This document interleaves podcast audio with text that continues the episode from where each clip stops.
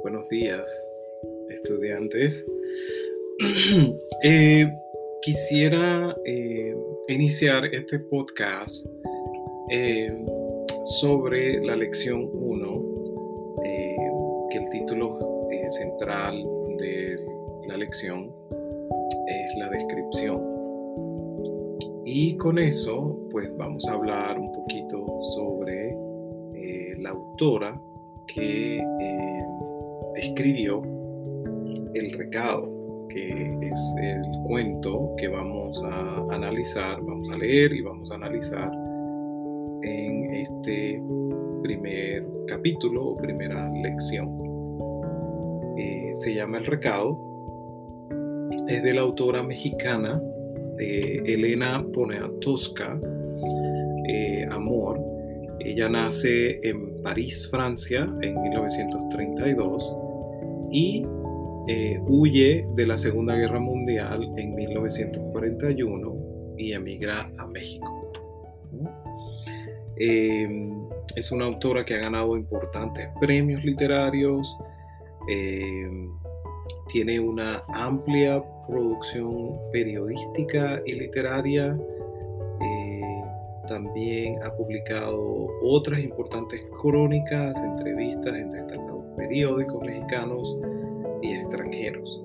Y su primer libro de ficción, Lilus Kikus, ve la luz el año siguiente, en 1962. También trabaja como asistente del antropólogo estadounidense Oscar Lewis, cuyas investigaciones etnográficas ejercen una gran influencia en su obra. ¿Okay? Bueno, un poquito de la autora. Yo siempre hago referencia a quién es la autora, de dónde es, cuál es su background. Obviamente se puede investigar un poco más. Ustedes podrían buscar en Google e investigar un poco más sobre esta autora, ¿no? Antes de leer el primer párrafo del cuento, ¿quién crees que es Martín? ¿Quién imaginas que es la narradora? Y busca en el texto palabras que justifiquen tus respuestas. Okay, este es como especie de una entrada al cuento que se incluye El Recado, ¿verdad? Y para que ustedes vayan pensando qué cosas podríamos ampliar de la lectura. Muy bien, voy a empezar. El recado. Vine, Martín, y no estás. Me he sentado en el peldaño de tu casa, recargada en tu puerta, y pienso que en algún lugar de la ciudad, por una onda que cruza el aire, debes intuir que aquí estoy. En este, tu pedacito de jardín, tu mimosa se inclina hacia afuera y los niños al pasar le arrancan las ramas más accesibles. En la tierra, sembradas alrededor del muro, muy rectilíneas y serias, veo unas flores que tienen hojas como espadas. Son azul marino. Parecen soldados, son muy graves, muy derechas. Tú también eres un soldado. Marchas por la vida, 1, 2, 1, 2. Todo tu jardín es sólido, es como tú. Tiene una resiedumbre que inspira confianza. Aquí estoy. Contra el muro de tu casa, así como estoy a veces contra el muro de tu espalda. El sol da también contra el vidrio de tu ventana. Poco a poco se debilita porque ya es tarde. El cielo enrojecido ha calentado tu madreselva y su olor se vuelve aún más penetrante. Es el atardecer. El día va a decaer. Tu vecina pasa. No sé si me habrá visto. Va a regar. su pedazo de jardín. Recuerdo que ella te trae una sopa de pasta cuando estás enfermo y que su hija te pone inyecciones. Pienso en ti muy despacito, como si te dibujara dentro de mí y quedaras allí grabado. Quisiera tener la certeza de que te voy a ver mañana y pasado mañana, y siempre en una cadena ininterrumpida de días, que podré mirarte lentamente, aunque ya me sé cada rinconcito de tu rostro, que nada entre nosotros ha sido provisional o un accidente. Estoy inclinada sobre la hoja de papel y te escribo todo esto, y pienso que ahora, en alguna cuadra donde camines apresurado, decidido como sueles hacerlo, en alguna de esas calles por donde te imagino siempre, Donceles y 5 de Febrero o Venustiano Carranza, en alguna de esas aceras grises y monocordes, rotas solo por el remolino de gente que va a tomar el camión, has de saber dentro de ti que te espero. Vine nada más a decirte que te quiero y como no estás, te lo escribo. Ya casi no puedo escribir porque ya se fue el sol y no sé bien lo que te pongo. Afuera pasan más niños corriendo y una señora con una olla advierte irritada: no me sacudas la mano porque voy a tirar la leche. Y dejo este lápiz, Martín, y dejo la hoja rayada, y dejo que mis brazos cuelguen inútilmente a lo largo de mi cuerpo, y te espero. Pienso que te hubiera querido abrazar. A veces quisiera ser más vieja, porque la juventud lleva en sí la imperiosa, la implacable necesidad de relacionarlo todo al amor. Ladra un perro, ladra agresivamente. Creo que es hora de irme. Dentro de poco vendrá la vecina a prender la luz de tu casa. Ella tiene llave y encenderá el foco de la recámara que da hacia afuera, porque en esta colonia asaltan mucho, roban mucho. A los pobres les roban mucho. Los pobres se roban entre sí. Sabes, desde mi infancia me he sentado así a esperar. Siempre fui dócil. Que te esperaba a ti. Sé que todas las mujeres aguardan la vida futura, todas esas imágenes forjadas en la soledad, todo ese bosque que camina hacia ellas, toda esa inmensa promesa que es el hombre, una granada que de pronto se abre y muestra sus granos rojos, lustrosos, una granada como una boca pulposa, más tarde, esas horas vividas en la imaginación, hechas horas reales, tendrán que cobrar peso y tamaño y crudeza. Todos estamos, oh mi amor, tan llenos de retratos interiores, tan llenos de paisajes no vividos. Ha caído la noche y ya casi no veo lo que estoy borroneando. En la hoja rayada ya no percibo las letras, allí donde le entendías que en los espacios blancos, en los huecos, te quiero. No sé si voy a echar esta hoja debajo de la puerta, no sé.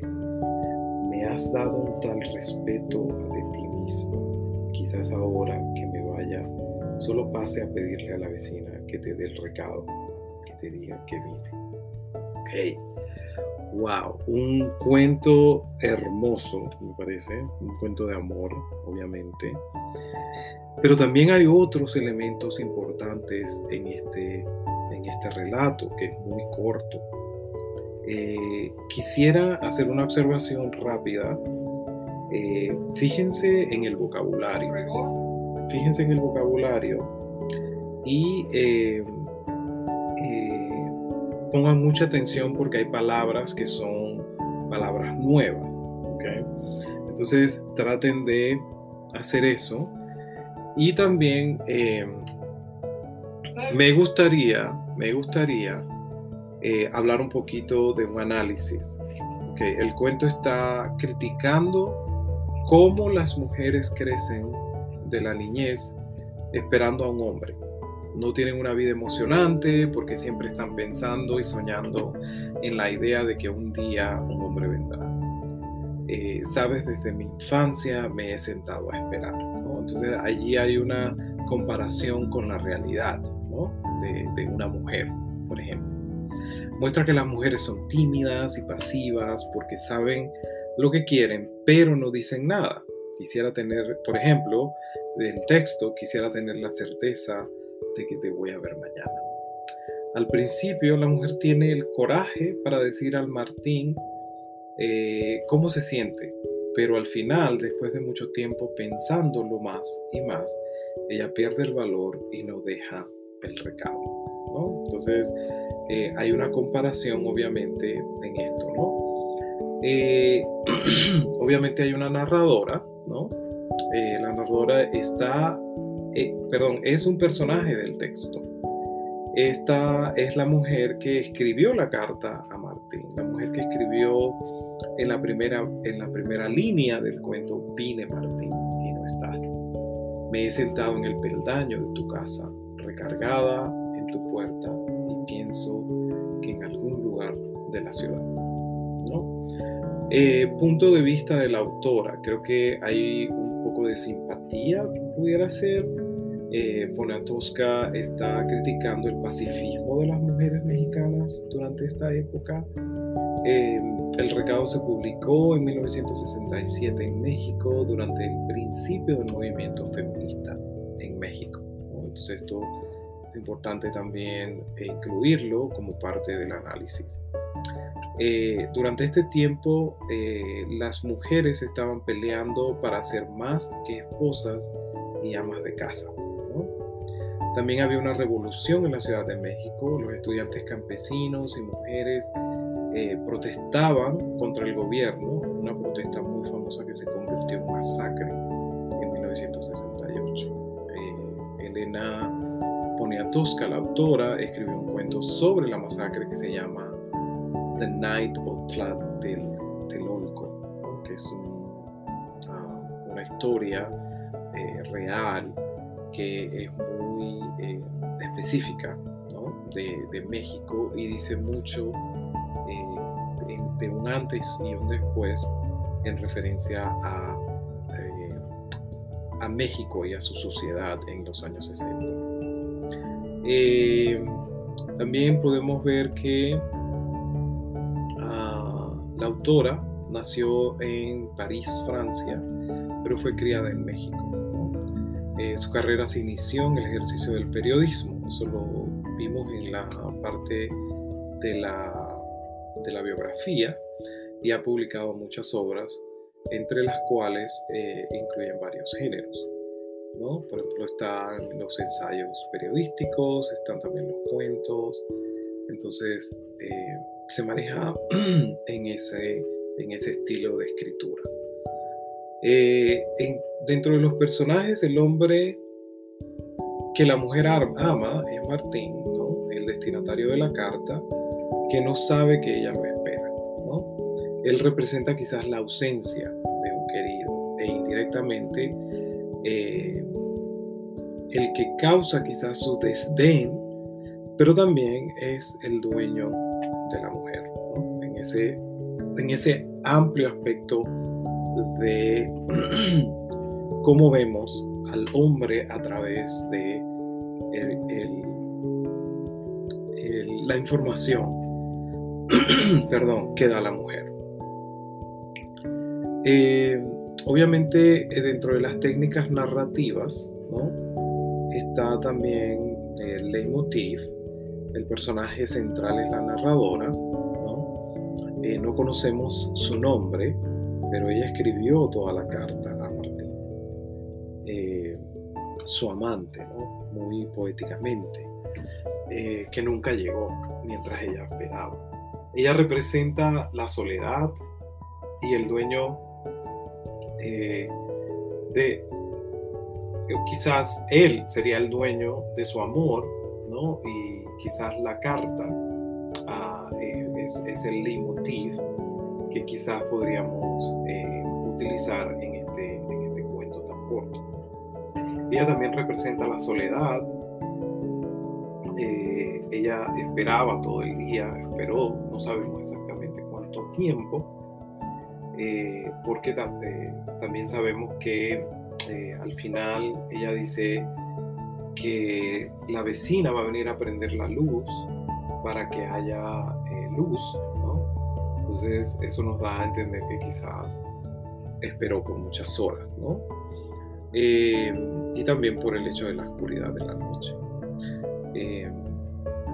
Y el otro detalle es que también la mujer habla mucho de dónde está, o se imagina dónde está Martín, qué está haciendo, dónde está caminando, ¿no? Porque inclusive hace referencias a varias avenidas, ¿no? Con nombres y detalles de la ciudad. La luz es otro aspecto que es importante.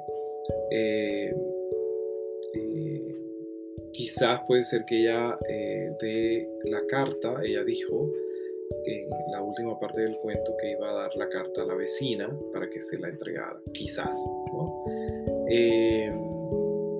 También hay una referencia al sol, ¿no? En contra de las ventanas, la luz de la habitación de Martín o la puesta del sol, ¿no? Entonces, todos esos son aspectos que pueden representar leitmotiv.